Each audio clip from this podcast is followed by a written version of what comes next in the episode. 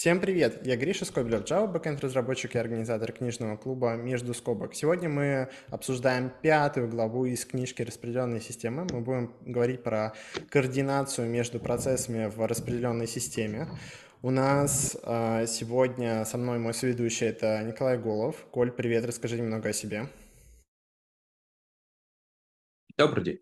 А, меня зовут Голов Николай. А, в контексте этой темы, во-первых, во-первых, а, я пилил монолит Авито на микросервисы, а, переводил все на шину а, и э, стада, стада, сотни распределенных систем. И сейчас я помогаю компаниям выстраивать аналитику, когда у них вместо единого приложения у них вот эти же сотни сервисов, части внешних, и это все нужно свести в цельную картину, хотя все сервисы не синхронизированы, живут отдельно, друг с другом не дружат, и время там живет по-разному, и события пролетают в том числе 40-го тысячелетия. Реальная история. А, вот, а, в общем, с, а, сложная тема, которую мы сможем разобрать с нашими приглашенными гостями, а, с Дмитрием Константиновым и с Евгением, я забыл фамилию. А, расскажите, пожалуйста, о себе. А, да, расскажите, пожалуйста, о себе, а, представьтесь и вот там проанонсируйте, возможно, какие-то у вас там каналы и прочие вещи. Привет, меня зовут Дима. Ты сразу, кстати, начал с лидера лекшена какого-то, бросил нам, при... расскажите о себе, не дал, не дал порядок. Так что у нас мог бы быть контеншн. А почему? А, нет, нет а, и, и, и в рамках алгоритма первый, а. кто вскочил в лидеры, вспрыгнул. Оп. Отлично. А, меня зовут Дима, а, я Java-разработчик, э, системный архитектор, занимаюсь Java больше 10 лет. В это, все это время активно копаюсь в различных распределенных системах, э, в основном подсорсных типа Cassandra, Zookeeper, Kafka. А, имею также некий математический бэкграунд, поэтому надеюсь, смогу сегодня поддержать эту беседу, попробую поделиться примерами не только абстрактными, но и из жизни. Да, спасибо. Жень, расскажи немного о себе, пожалуйста.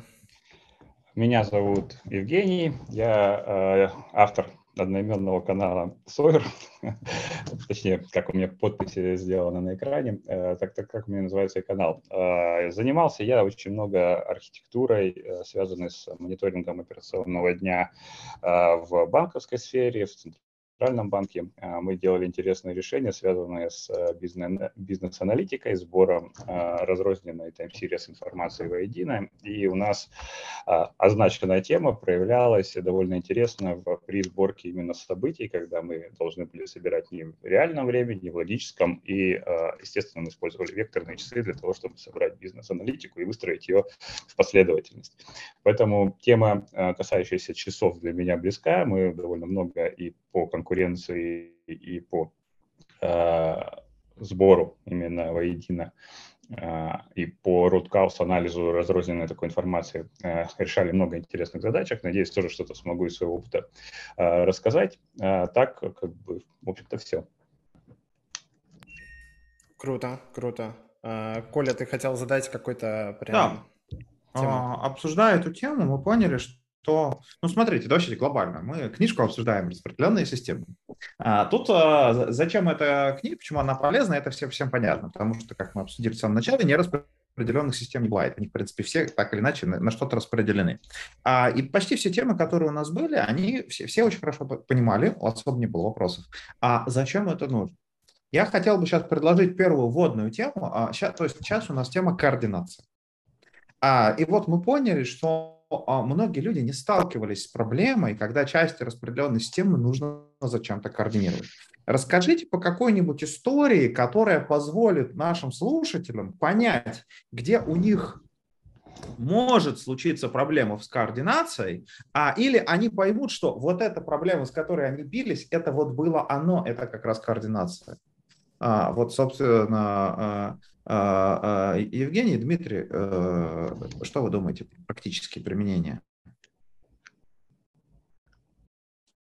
Мне кажется, любая практически сейчас система – это распределенная система в каком-то смысле, потому что у вас а, конкретно, кон, конкретно примеры жизни. У вас есть приложение, база данных. Приложение не распределенное, база данных не распределенная. Это уже распределенная система. У вас есть два условия, которые общаются между собой. Вы выполняете некоторую операцию, например, это Oracle. Вы как, какие-то записи в Oracle поставляли, комит отправили, и тут все упало. Либо у вас сеть сдохла, либо вы, либо база сдохла. И через какое-то время вам надо, вам надо продолжать работать. Вопрос, а закоммитили вы данные, которые... То есть транзакция это прошла или нет? Комит успел туда долететь, все применилось, и вам ответ не пришел, либо комит улетел и не долетел. И вы уже находитесь как раз вот... Это классическая проблема распределенных систем. Вы не знаете состояние удаленной ноды наверняка. Вы с ней можете общаться только посредством сообщений и через них узнавать какую-то истину. И, ну, вот в этом конкретном примере, скорее всего, что вы будете делать, вы будете читать те данные, которые записали из базы данных, смотреть, появились они там или нет, применилась транзакция с точки зрения поведения системы или нет. То есть это уже проблема распределенной системы, хотя у вас нет никаких ни кворумов, ни паксосов, ничего, а проблема уже есть. Я себе, кстати, вот тут поставил white по поводу часов. А, распределенные системы появились до того, как компьютерные системы еще появились. Э, мы, когда начнем говорить про время, я, наверное, чуть подробнее остановлюсь, откуда вообще появились э, задачи синхронизации часов. На самом деле они появились намного раньше, и я бы сказал, наверное, основная потребность возникла, когда возникли у людей железные дороги, и надо было составлять расписание. Очень тяжело составлять расписание, когда у каждого города свое, свое время. Как, например, у Бристоля на 10 минут назад от Лондона.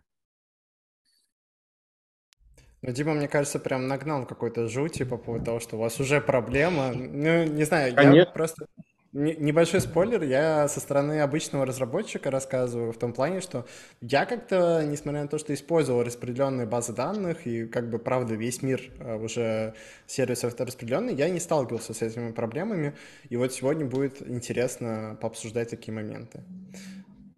А, ну, давайте я себя тоже расскажу. То есть э, координация, мне кажется, ее чаще всего на практике э, рассматриваешь в контексте синхронизации. То есть, когда тебе есть э, набор событий, которые происходят на нескольких узлах, и эти события нужно выстроить э, в порядке, в котором он реально происходил. Да? То есть в, при этом а, важным условием должно быть, что порядок этих событий влияет на результат. Да? То есть они несимметричны. Нельзя перемешать эти события и получить на выходе а, тот же самый результат.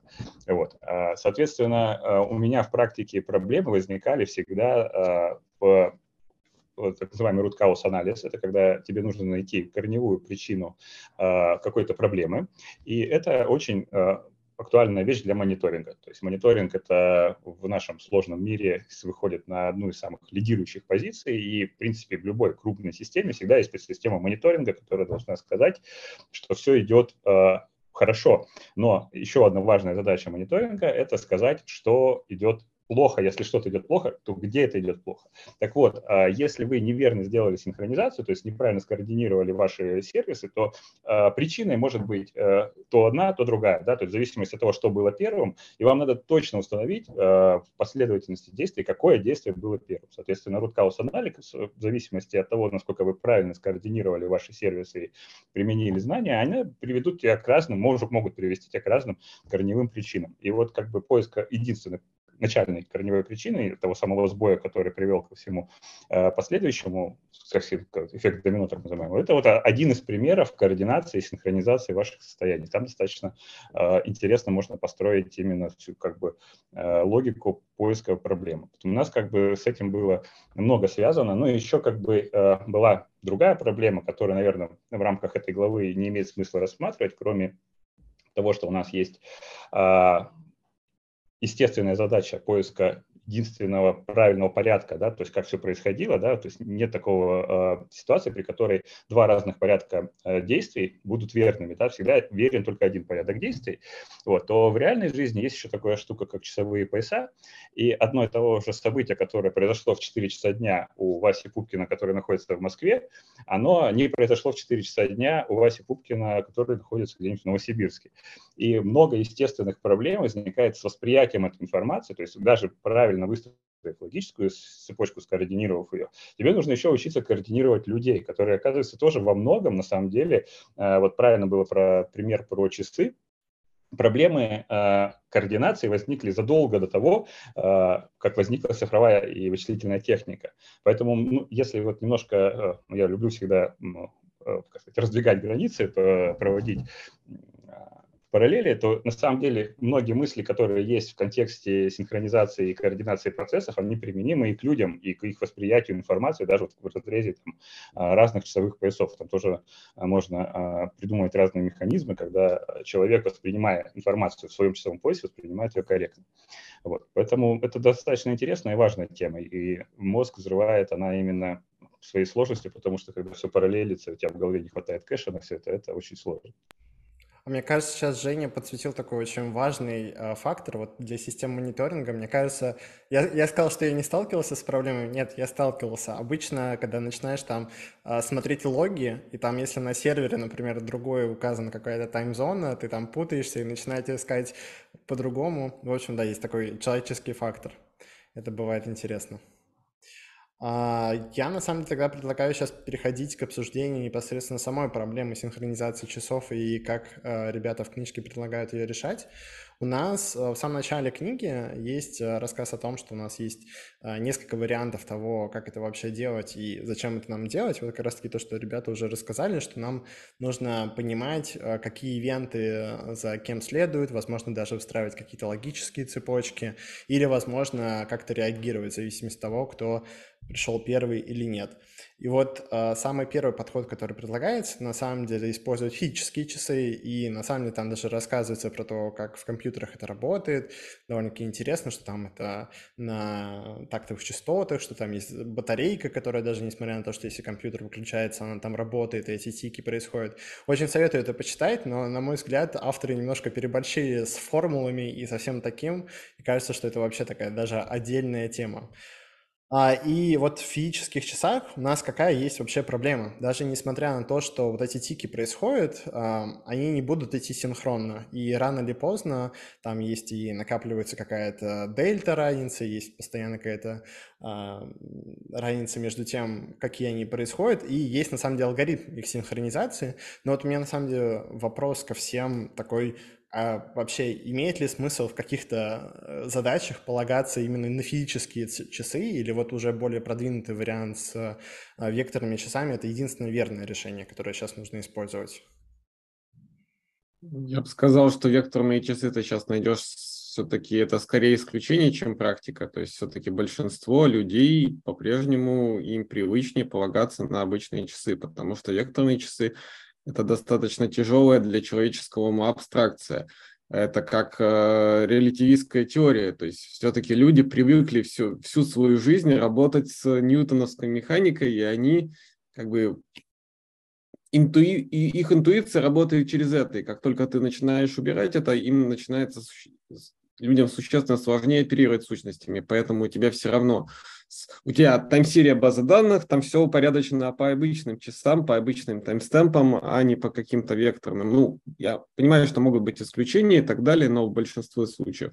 Даже такие вот распределенные системы, как базы данных, как Cassandra, они по-прежнему используют понятие времени, очень сильно на него опираются. Поэтому я не вижу здесь причин как бы исключать время, исключать все эти механизмы ты все равно в реальной жизни, как минимум в реальной жизни ты пользуешься обычным временем, а не векторными часами, поэтому при общении с компьютерным компьютером тебе все равно придется использовать те же понятия. Жень? От себя вот э, хотел добавить э, в книжке совершенно верно и справедливо замечено, что есть понятие точности. То есть э, у нас э, все, что мы делаем, всегда делается с какой-то точностью. У физических часов и у тут можно было бы еще поговорить о физическом времени и о э, физических часах компьютера, это большая там э, разница, но мы будем говорить именно только о физических часах, вообще не затрагивая реальное физическое время, которое тоже имеет свои проблемы. Так вот, э, физически точность, которая у нас есть в физических часах в компьютере, она определяется точностью, которая нам нужна. А если мы, например, работаем в рамках вычислений на процессоре, то, э, в общем, ощущение времени – это вот то, что можно было бы э, сопоставить э, для того, чтобы представить. Если мы работаем на уровне процессора, то там задержки настолько маленькие, что даже там миллисекунды – это уже целая вечность. Да? Если мы выходим с уровня процессора на более высокий уровень, там, операционная система, процессы, которые крутятся на этом процессоре, то миллисекунды, наносекунды, это уже становятся такими величинами, которые э, достаточно нормальны. Если мы выходим на межсетевое взаимодействие и э, общение через э, сообщение, то вот этот уровень, он уже по сравнению с тем, что на уровне физического хоста происходит, это еще более, э, большие задержки. И применимость физического времени определяется э, интенсивностью нашего обмена и вот как раз точностью, с которой нам нужно работать. Если у нас точность до секунды, то в принципе говорить о логическом времени или о времени, о векторных часах вообще не имеет смысла, потому что секунды это более чем достаточно для кластера, который там соединен э, по, по какой-нибудь Fiber Channel. Это, это такие величины, которые для него соизмеримы с его восприятием времени. Если мы опускаемся на один хост, у нас есть один хост, и мы в рамках этого хоста существуем, тоже физическое время нас вполне устроит, потому что источник правды у нас один – это время. Но как только мы спускаемся на уровень э, миллисекундный, но хотим это фиксировать на двух хостах, мы не сможем этого сделать, потому что точности, которые нам предоставляет э, физическое время, реализованное в компьютерах, его просто не хватит. Мы не будем э, гарантированно знать, если разница между двумя событиями миллисекунда, э, какое из них произошло первое, если мы будем передавать сообщения по сети. Вот, поэтому, в зависимости от точности мы получаем, соответственно, и э, понимание того, э, нужно нам логическое время или нужно ли нам векторные часы. И, соответственно, вывод довольно простой. Э, в системах реального времени и в системах жесткого реального времени это, наверное, единственный набор э, решений, где-то, ну, скорее всего, вам понадобится. Э, в любых системах отдаленных, да, даже если у вас там 5-секундная, а для систем мониторинга, например, это могут быть и там двух, трех, пятиминутные задержки, это целая вечность для а, физического времени, которое у нас есть в компьютерах, и поэтому там можно не париться, что у нас что-то наложится, кроме ситуации, когда у нас а, а, необходимо два события, ну, рядом произошедших, отделить друг от друга, но, как правило, это редкая задача, она периодически встречается, но маловероятно, что вы записали в базу данных, а через там, 5 наносекунд у вас э, на соседнем узле уже эта информация получена, готова для обработки. Но это какая-то э, мистика, поэтому обычно там есть измеримые задержки между обменными сообщениями, и вам хватает физических э, часов. Поэтому во многих ситуациях, я бы сказал, в большинстве прикладных задач, связанных именно с там, малым, средним, даже большим бизнесом, с торговлей и так далее, там, где не идет речь о реальном времени, там это вполне хватает. Я хотел бы сделать два, это, два дополнения, точнее, у меня мысль зацепилась за, две, за, две, за два пункта. Первое, это надо понимать, что в, там, возьмем даже API просто языка Java. Там время можно получить двумя разными способами. Можно получить именно как бы физическое время, то есть календарное время, сколько сейчас минут, секунд, э, как на часах. А можно получить вот там э, current milliseconds, это э, Java функция. А можно получить System Nanotime, где будет более высокая точность измерений, но вам время дадут не абсолютное, а относительное, которое вам позволит измерить только продолжительность выполнения выполнение какой-то операции, но при этом сконвертировать его в какое-то реальное астрономическое время вы не сможете. То есть тут надо еще понимать, что когда мы поговорим про время, есть две разно, два разного типа задачи. Мы хотим измерять продолжительность каких-то событий, и мы хотим использовать время как некие точки на вот временной оси, как координату. И под это часто в языках программирования даже разные API, вот как я привел а, пример. Это с одной стороны. С другой стороны, а, сейчас у меня мысль немножко улетела. А, Да, наверное, Гриш, ты можешь продолжить, я вспомнил. Да. Ты вспомнишь, да, скажи. А, вообще, очень верное замечание от Жени, да, по поводу того, что вот про миллисекунды. О, вспомнил, извини. Давай, врывайся. А, про точность. В книжке очень хороший момент описан, про который люди часто забирают, забывают, и в русском языке, к сожалению, это, этому слово точность способствует. В английском языке есть два разных термина. Есть а, точность как а, насколько мы близки к эталону, То есть мои часы точные, если, э, если они синхронизированы там, с эталоном в палате мира весов и не отстают там или не убегают больше, чем на какое-то значение. А еще можно говорить, что наши часы синхронизированы, когда они относительно синхронизированы. То есть у меня могут быть часы совершенно неправильно идущие, у тебя могут быть они поставлены на абсолютное значение неправильно, но мы идем, но они тикают одинаково, и мы с тобой в изолированной системе находясь можем вполне себе успешно работать. И вот в английском языке, вот в книжке как раз описываются эти два понятия, они даются именно там accuracy и precision. Это два разных термина, и разными механизмами они обеспечиваются. То есть для того, чтобы синхронизироваться в плане талона, нам нужны реальные талоны. Вот появляются все эти протоколы сетевого времени, когда нам нужно ввести атомные часы, как современный талон, и относительно них дальше это все информацию о текущем времени масштабировать и пропагировать вниз. Для того, чтобы синхронизировать часы между собой, нам никто третий на самом деле не нужен. Мы можем какой-то peer-to-peer протокол организовать. Ну вот они как раз-таки в книжке описывают, что на самом деле два сервера, они могут между собой договориться о времени, там приводится даже набор формул. Я вот единственное не знаю, используются ли эти формулы, например, по дефолту, при, может, там есть какие-то протоколы, которые заранее это высчитывают, или это нужно как-то вручную все равно приводить? Это такой интересный Нет, вопрос. Там, там идея достаточно простая же за всем этим стоит. То есть они говорят, что а, давай пошлем, давай ты мне пошлешь сообщение, я тебе пошлю сообщение, ты мне ответишь, мы туда вложим таймстемпы там, соответствующих операций, используя эти таймстемпы, мы можем вычислить, вре- э, сколько времени сигнал между мной и тобой идет.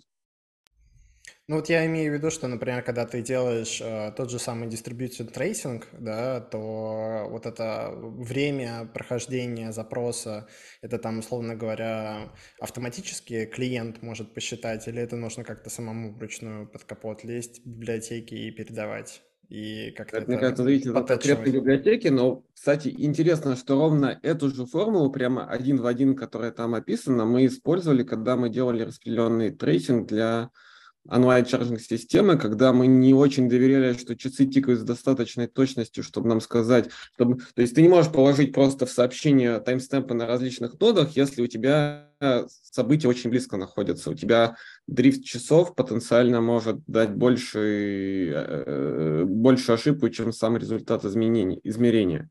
Поэтому вот мы как раз вот эту, используя точно такую же формулу, вычисляли, сколько у нас суммарно мы провели в сети, для, когда у нас запрос прошел по кругу. То есть он, мы послали request, получили response, и используя также 4 timestamp а, ты можешь вычислить, сколько суммарно ты провел в сети. А дальше там у них идея в том, что вот этот задержку сети ты можешь э, использовать, чтобы посчитать, насколько разошлись уже э, абсолютные таймстемпы, которые в этих uh-huh. сообщениях. Тут mm-hmm. я хотел бы тоже добавить, если можно. Там а, приведено два алгоритма. Один для ситуации, когда у нас сеть более-менее надежная, и мы можем исходить из предположения, что время запроса и время ответа, ну, примерно одинаково, и ну, принимаем за равные величины это. Но там же в этой книжке интересно написана ситуация, при когда мы используем, например, беспроводные сети. А в беспроводных сетях гарантировать, что у нас время запроса и время ответа примерно одинаково, сложнее. Там есть алгоритм, который используется для широковещательного э, рассылки э, э, информации о таймстемпе и синхронизации между узлами. Он а, вот посложнее, чем вот этот а, алгоритм с четырьмя точками T1, T2, T3, T4, и он достаточно интересный. Я бы его поразбирал а, ну, самостоятельно, потому что вот так в рамках видео, а, я думаю, мы не объясним его суть, там реально очень, я вот читал, и у него самого там шарики за ролики заходили, очень интересно, на мой взгляд. Ну, что интересно, это опять-таки алгоритм из докомпьютерной эры, потому что эта задача, в том числе, как мы можем информацию о времени получать, есть набор э, радиостанций, которые, по-моему, до сих пор они существуют и стоят, никуда не делись, э, которые раз в определенный период времени спускают сигнал, то есть вот у вас есть а, радиостанция, которая просто пикает с регулярной частотой. Вы можете использовать эту радиостанцию, чтобы как раз э, получить э, сигналы точного времени и синхронизироваться с ними. Вот очень похоже на то, что э, предлагается для беспроводных сетей. По сути дела, радио – это своеобразная беспроводная сеть с односторонним бродкастом. Да, в книжке как раз э, автор об этом пишет, что там этих э, станций около 40, вот, и да, их 30, можно... да. Да, можно найти. Ну вот, в целом, на самом деле, как Женя подметил, глава довольно-таки хардкорная, вот, так что попробуйте, советуем самим почитать, чтобы разобраться в этих алгоритмах. Но вот э, синхронизировать физические часы возможно, да, и э, делать какие-то гарантии. Но вот у нас появляется уже другой момент, связанный с тем, когда мы, например, хотим, э, правда, понимать, что у нас какое-то определенное действие должно происходить в каком-то логическом порядке и строить какие-то взаимосвязи между ними, и тогда мы приходим к логическим часам и векторным часам, и там вводится такое понятие, которое, уверен, всем э, программистам знакомо, кто сталкивался с concurrency, это happens before, где как раз-таки проводится то, что вот у нас есть событие А, есть событие Б, и у нас отношение happens before, если событие А происходит... Э, до события Б. И там на самом деле интересно, они даже вот, я об этом никогда не задумывался, но они вот э, приводят вот этот вариант, но типа, а если вот э, они говорят о том, что эта функция, она должна быть коммуникативная, то есть она может читаться э, и по-разному, вот, но если у нас, например, э, ивент там а не является before B, и при этом он там, они наоборот отношения имеют, это означает, что они происходят в одно и то же время, э, concurrent, и мы не можем предсказать, когда какой из них завершится. А, Дим, Жень, можете поделиться какими-то примерами вот, использования логических и векторных часов? Вот, например, мне кажется, из Кассандры, Дим, ты можешь рассказать какие-нибудь интересные примеры прямо на практике? У меня есть пример, но, наверное, проще мне картинку показать. Я же могу тут пошарить экран? Да, попробуй. Вот, так. вот буквально удивишься, но неделю где-то назад мы с коллегами обсуждали проблему, довольно типичная проблема для Кассандры. То есть Кассандре, то есть у нас, допустим, есть строчка в Кассандре, в которой мы пишем, обновляем и так далее. В Кассандре... Один момент, сделай, да. пожалуйста, чуть покрупнее. А в Кассандре сделана простая идеология, что у каждой строчки, упростим, у строчки, на самом деле у ячейки, но у строчки есть таймстемп, в какой момент ее записали. Когда у нас происходит запись поверх, э, либо вот эти информации из разных там нот мержится, еще что-то, то выбирается строчка с последним таймстемпом. То есть всегда побеждает событие свежайшее, запись свежайшая чему это, к сожалению, может привести в наших реалиях? Вот у нас есть два инстанса приложений, две ноды в кластере делают одно и то же, и у нас сначала идет первый запрос в первое приложение, на котором находятся есть часы, и они там показывают 10, например. Просто возьмем условных 10 единиц. И это приложение записывает некую строчку в базу данных.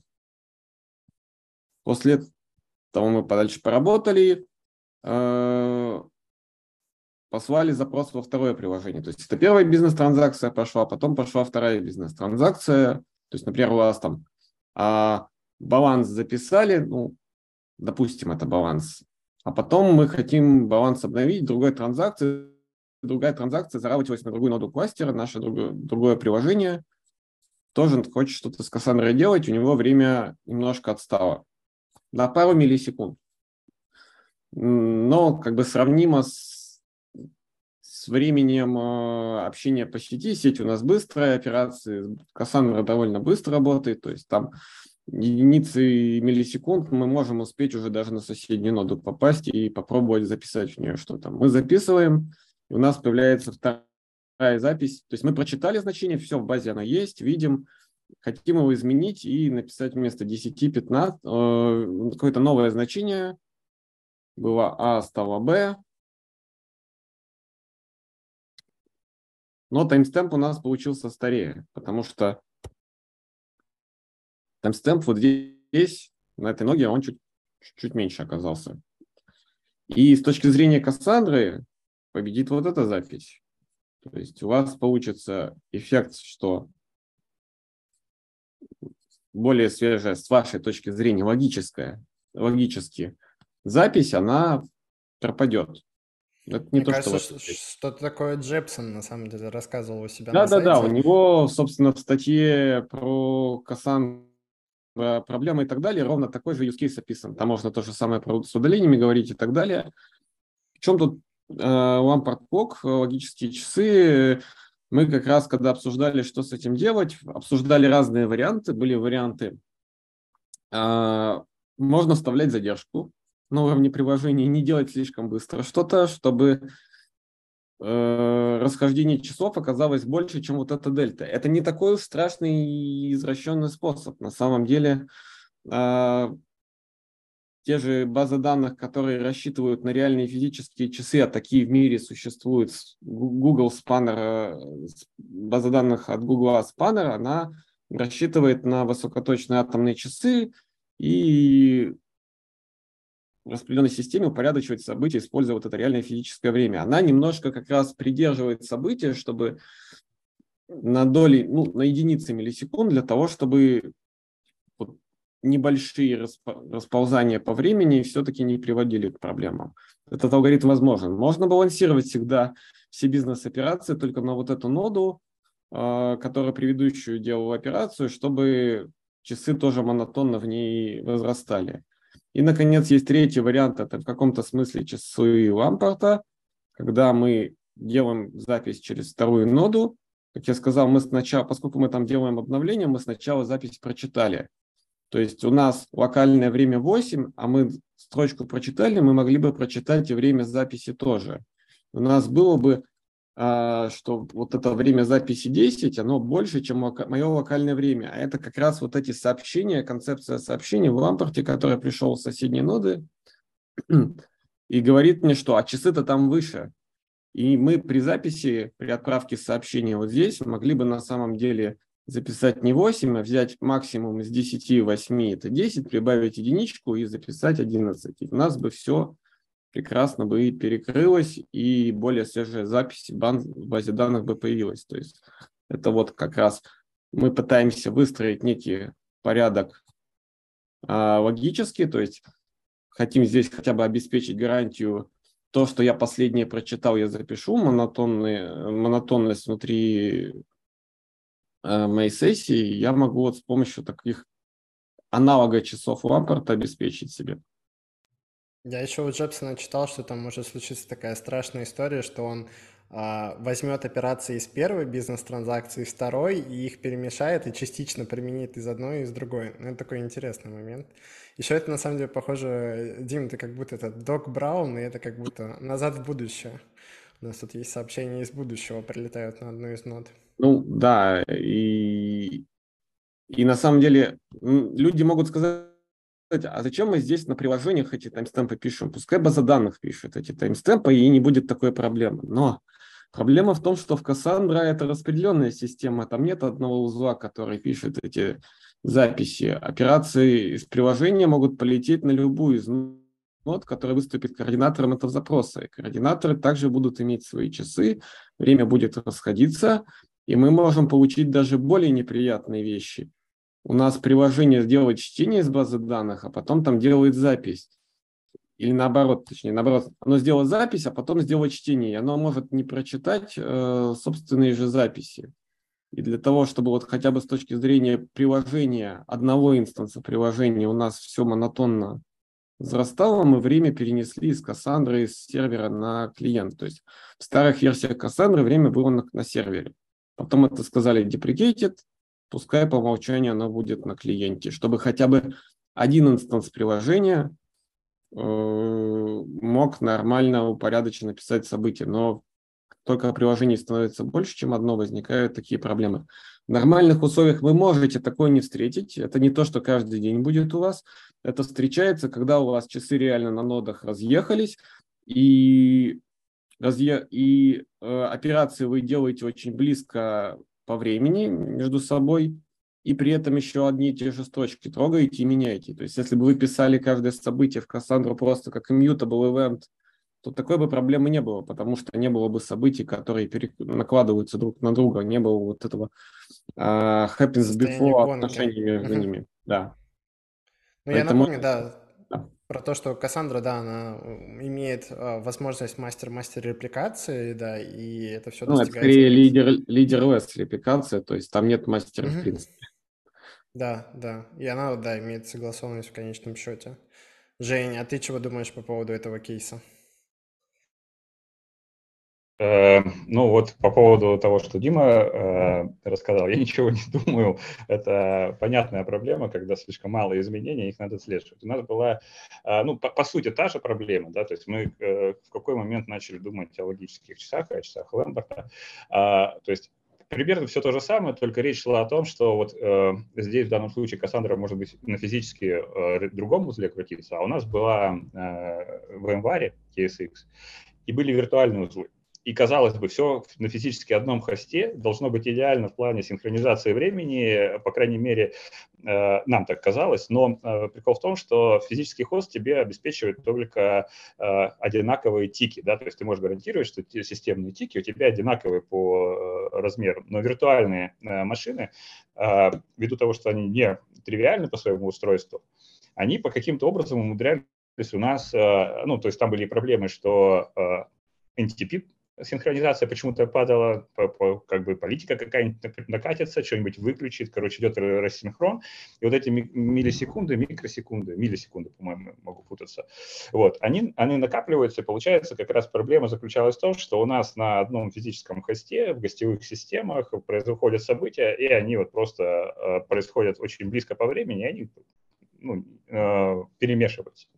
Вот. И э, если взять вот алгоритм Лэмпорта, если вот я как бы своими словами его объяснил, то там а, вот как раз последовательность действий, а, она определяется на основе длительности жизни а, вашего сообщения. То есть там то сообщение, которое дольше живет, оно как бы и является более поздним.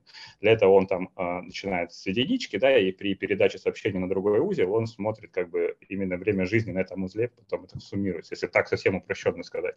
Вот, и как бы мы взяли это, естественно, за основу. У нас единственное, что был такой прообраз простеньких векторных часов. У нас было несколько событий, поэтому для каждого мы считали логическое время. И э, таким образом нам удалось отказаться от этой вечной заморочки, как сделать так, чтобы время шло точно до, до миллисекунд, и мы просто знали, как бы, что у нас э, в систему вбрасывается сразу события, и оказалось, что время их жизни, оно достаточно точно отражало последовательность их э, вкидывания в систему. Вот. И это нам позволило достаточно неплохо раскидать события и получить э, на, ситуации, где работала у нас база данных, где был очень интенсивный обмен, там у нас получалось достаточно неплохо встраивать бизнес-события, хотя я сейчас думаю, нафига мы это делали, то есть почему бизнесу хотелось видеть микросекунды, я до сих пор этого не понимаю. То есть можно было бы гораздо проще сказать, что это черный ящик, и есть э, внутри него это, но как бы вот эти микросекундные вещи тоже отслеживали. Как это потом все, а, к чему пришло, я не знаю, но мы научились их отслеживать, по крайней мере. Спасибо, Женя, за пример, да, интересно. И вообще Диме огромное спасибо за пример, невероятно да, крутой. Я хотел бы добавить тому, что Женя сказал. А, мы вот привыкли к тому, что часы достаточно точно идут между хостами, есть вот эти все протоколы NTP, которые вроде как должны минимизировать вот этот дрифт часов и так далее. К сожалению, как и во всех других местах, у нас есть место ошибкам, особенно человеческим ошибкам. И никто не гарантирует вам, что ваш администратор не накосячит и не настроит что-то не так. И у нас, и я такое наблюдал в реальности на продакшн-системах, где на отдельных виртуалках у нас неожиданно время скакнуло на 30 секунд назад. Вот, потому что кто-то неправильно сконфигурировал NTP, и он там начал синхронизироваться непонятно с чем, непонятно куда на этой виртуалке.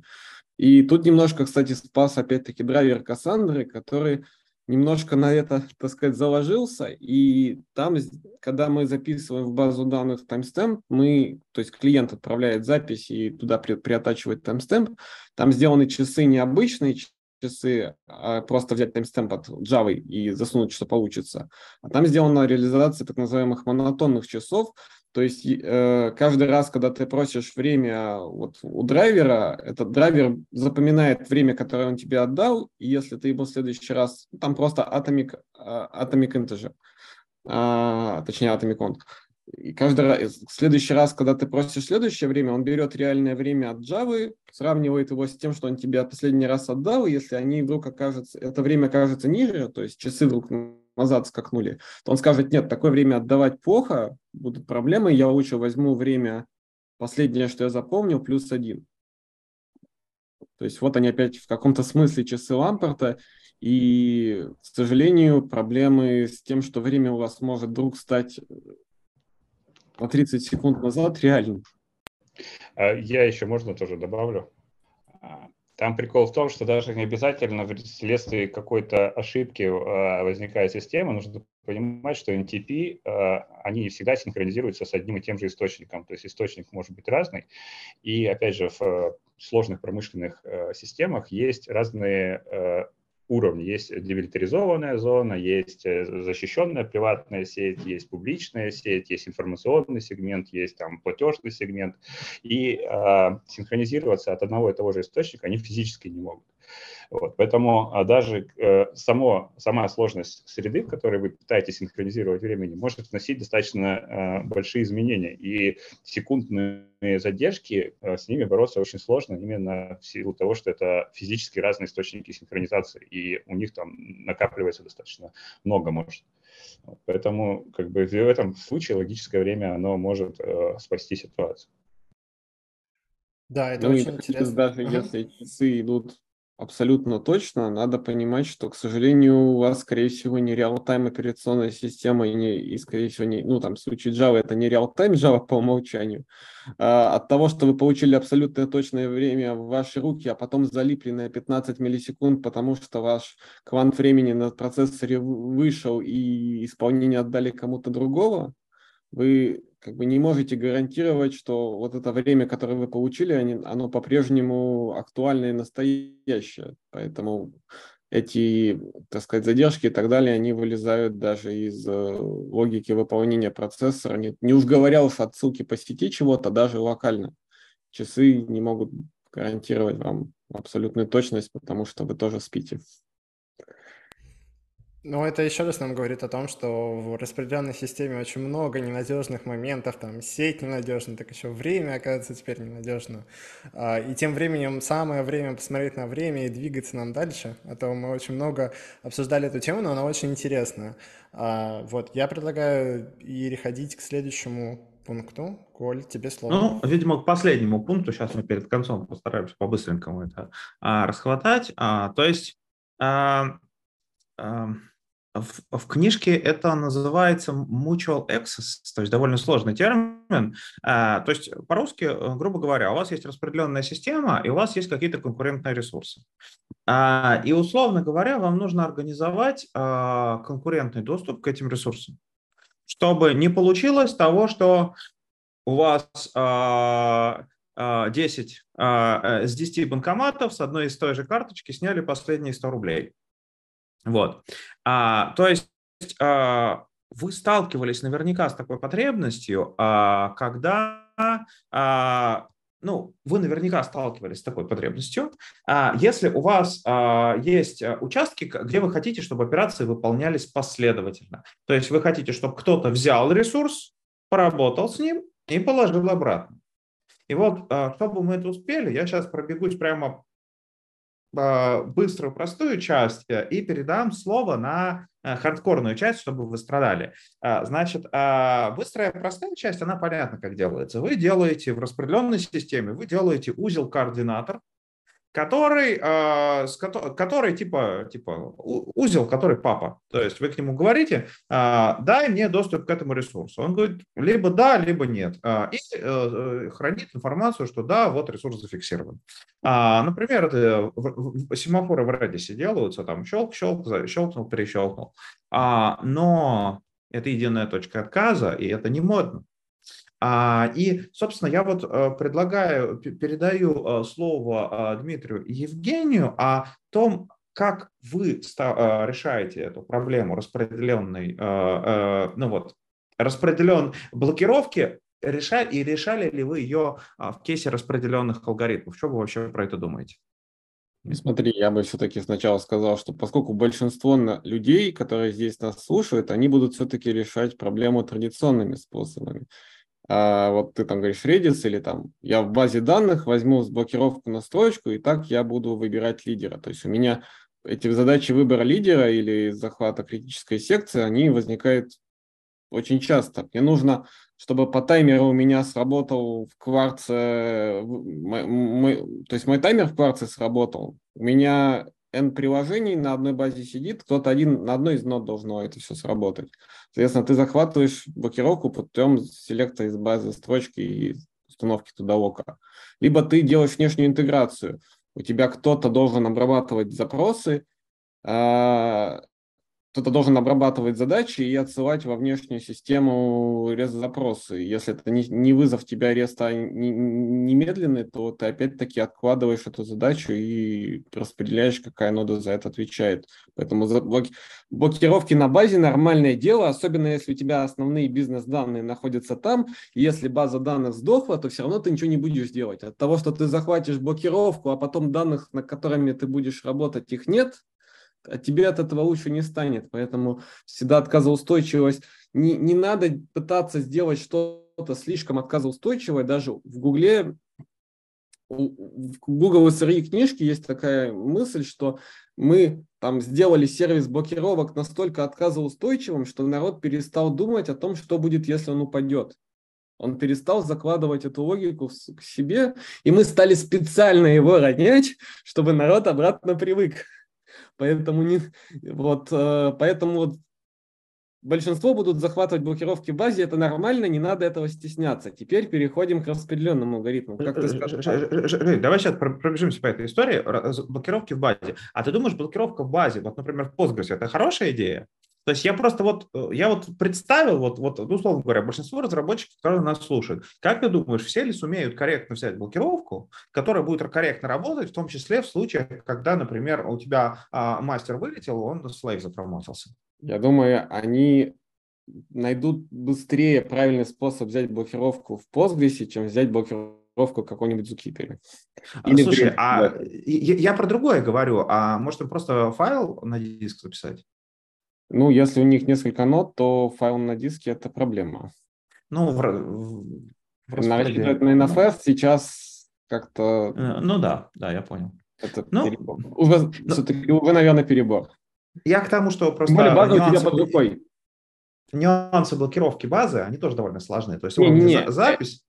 Угу, ну да. Это в любом случае не, не халява. То есть, как бы все вот говорят, что, распри... Э, что э, concurrent конкуренции сложные, вот эти happens before memory модели сложные, а теперь представьте себе, все, вы все это увеличили еще на порядок, добавив ошибки. То есть у вас память хотя бы не фейлится э, молча, а, а вы как бы проскакнули, и, и, и никто сейчас конкуренции, ну, очень мало кто понимает конкуренции, как работает, как да. квантовая физика для народа. А теперь мы еще усложнили задачу на порядок. Конечно же, там все сложно, но там есть... Э, да. Перед тем, как мы продолжим, а, чтобы... Григорий, а давай сделаем голосование. Как вы а, на практике делаете блокировку критической секции у себя в коде? Вот самый простой способ первого приходит в голову. Я считаю, ну, это реально прям очень интересная история, вопрос для всех. А, да, да, ребят, да. пишите в Zoom, пишите в YouTube, будет интересно почитать. А, Дмитрий, а теперь про распределенные виды. Да, я, ну, я бы еще на самом деле но, пункт номер ноль бы подумал, надо мне или не надо. Ну, ладно, допустим, надо. Надо. А, другой, Надо.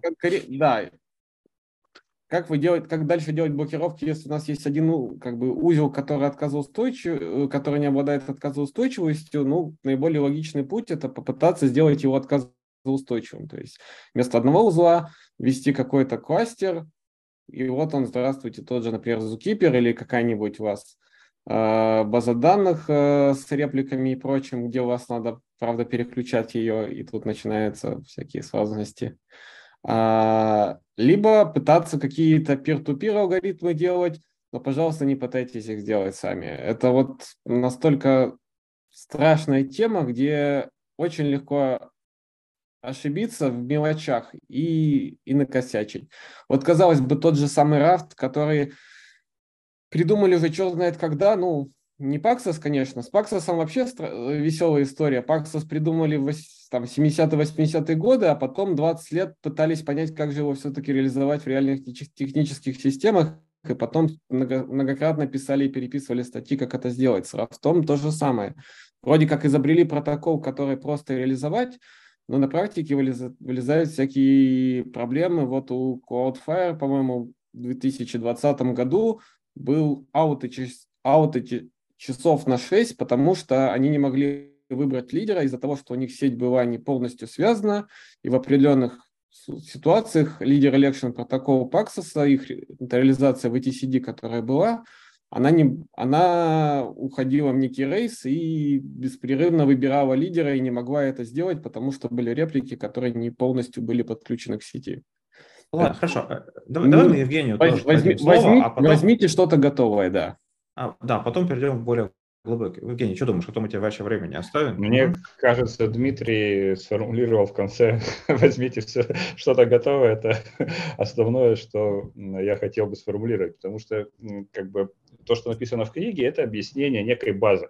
Но эта база, она никогда не реализуется руками. Ты э, должен ее понимать, и все, ты ее не должен делать сам, потому что сам э, ты упрешься в большое количество нюансов, которые придется реализовать. И как, как, так, так как вопрос э, звучал примерно так, что как вы решаете эту проблему у себя, вот у себя мы берем готовые инструменты и, соответственно, используем их в соответствии с документацией и ожидаемых им их поведением. То есть реально прямо э, проблемы блокировок, проблемы вот именно выбора лидера и так далее, они реально с, с ними сталкиваешься, решаешь, и вот, что называется, зашел в темную комнату, долбишься лбом о диваны, кресла и, и там другую мебель, и начинаешь понимать, что и как это расположено. То есть не бывает, на мой взгляд, нет такого универсального решения, что ты хлоп, и у тебя так все заработало. Это как бы, ну, у меня каких-то секретов нет, скажем так. То есть это вот взял готово и пытаешься с этим работать.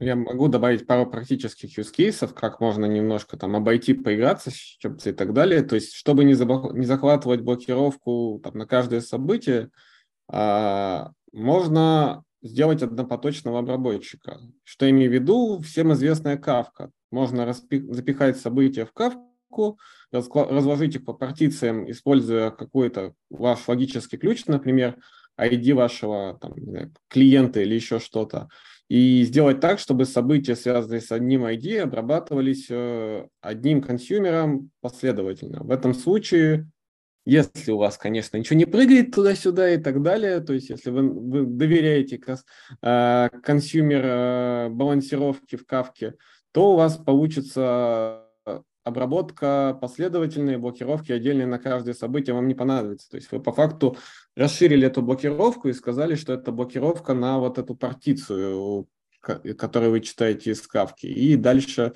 за счет этого можете снизить оверхеды. Это первый, как бы, так сказать, архитектурный паттерн, который я видел, который может увести вас все-таки от вот этих захватов локов. И второй паттерн, что я видел – а у вас, э, например, распределенная система, в общем, вам дорого, вы делаете счетчик, например.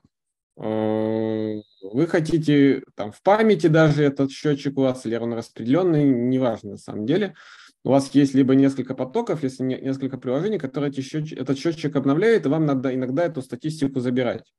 Вы можете сделать, конечно, одну ячейку, захватывать на нее блокировку и или там атомик какой-то использовать в локальной обработке, чтобы эту ячейку обновить. Но там все равно будет contention. Можно этот счетчик разделить на две или там больше кусочков, и эти кусочки инкрементировать независимо, а потом все это схлопывать вместе. В Java это OneCader реализация, готовая у вас для таких счетчиков есть. В базах данных у вас может быть это две ячейки, каждая из которых лежит в своем дата-центре и обновляется в своем дата-центре. И у вас, когда удаленный дата-центр сдох, вы не говорите, что а у меня нет глобального кворума на все дата-центры, поэтому, извините, ничего обновлять не буду. Вы будете локально инкрементить это в своем дата-центре, а когда они появятся, оба вы значения из этих кусочков почитаете и получите целое значение. Это на самом деле я сейчас описал очень простой примитивный пример таких структур данных, как CRDT.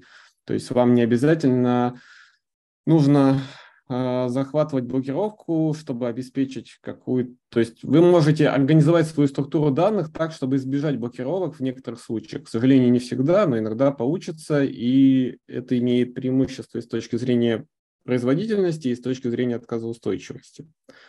Вот это второй паттерн, который я хотел бы описать.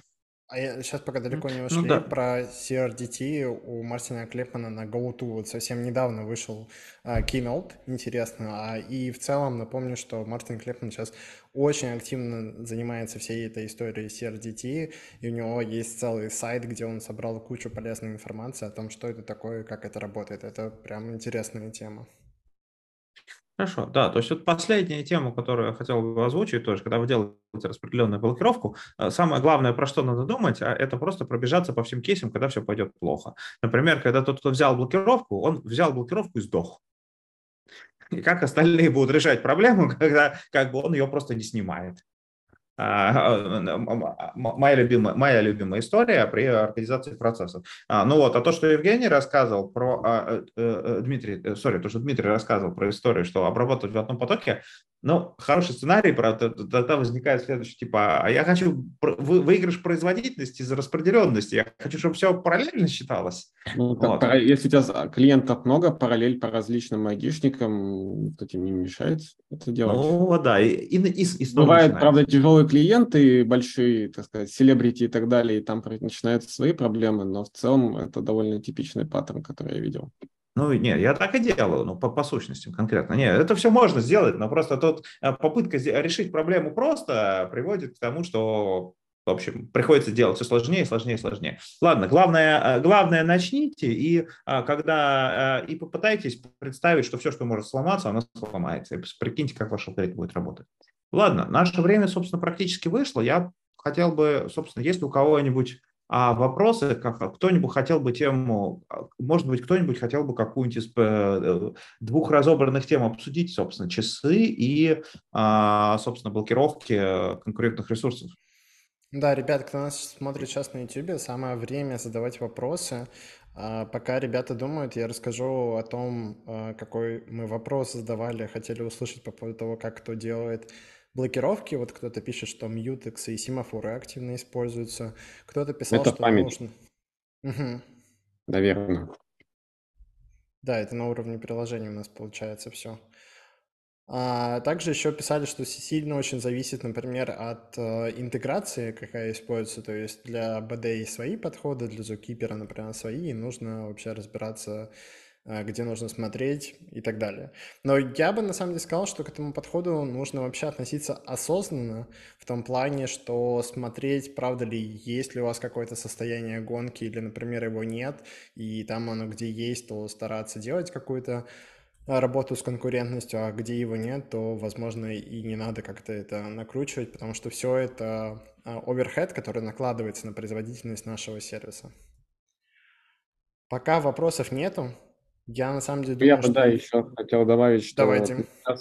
пробежались галопом по Европам. На самом деле, если вы посмотрите курсы различных университетов на эту тему, то вот, вот эта глава – это обычно курс на семестр, где начинают с часов, лампорт часов, и это несколько последовательных лекций, и в конце добираются до Паксоса. Это вот это где-то лекции 16 идут до Паксоса.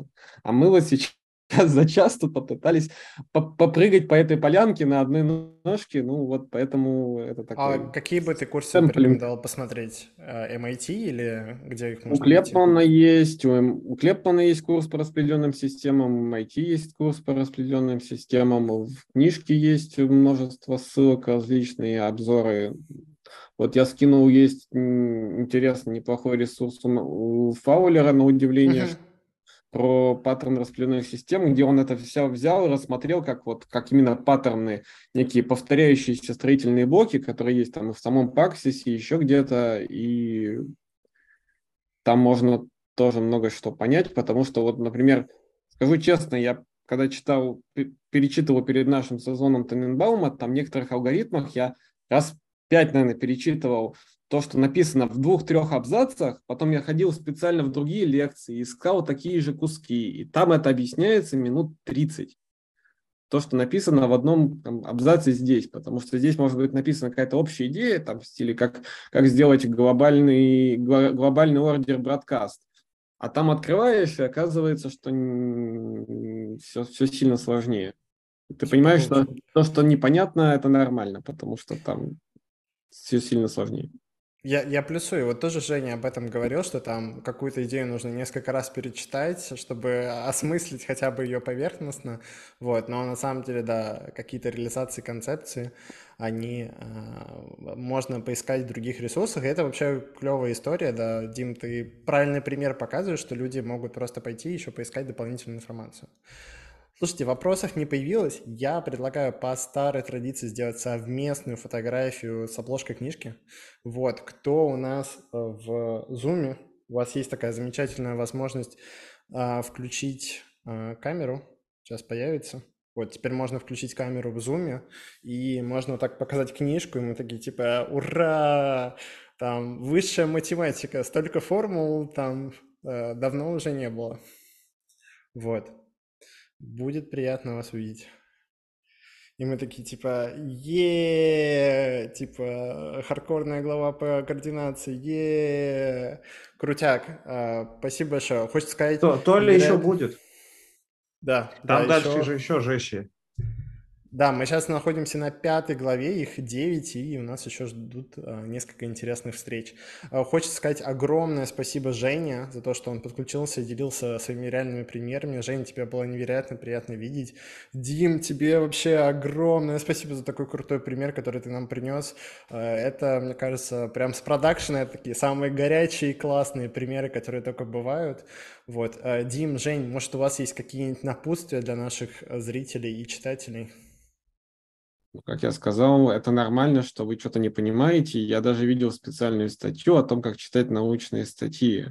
Там написано, что перечитывать придется примерно раз в пять. Вначале вы будете читать введение, заключение и как бы основной тезис, а потом пытаться понять вообще, о чем речь, а потом доказательства это уже на пятую попытку. А, поэтому это нормально, что непонятно, и в этом случае, если хочется разобраться, надо либо просто перечитать, попытаться порисовать, смоделировать, либо поискать альтернативные ресурсы. Разные люди объясняют вещи по-разному. Иногда вы можете найти вариант, который вам будет сильно понятнее, потому что просто автор думает похожим образом, как вы. Да, а потом начнете реализовывать и поняли, и поймете, что поняли Ничего не поняли. Да, что неправильно все было, нас но, но, но теперь понятно стало. Вот. Жень? Э, от себя хотел бы добавить, что э, чтение книг это здорово, а, но э, есть, вот у меня, по крайней мере, такое отношение, что есть вещи, которые с первого раза ты просто не в состоянии понять. Не надо пытаться разбираться в каждой запятой и долбиться головой в стену, если ты чувствуешь, что вот какая-то часть информации тебе не усваивается в данный момент. Это лишь значит, что Первое, тебе, возможно, надо немножко времени, чтобы уложить то, что ты уже узнал. А второе, э, возможно, тебе нужна, в принципе, еще какая-то дополнительная информация, чтобы понять.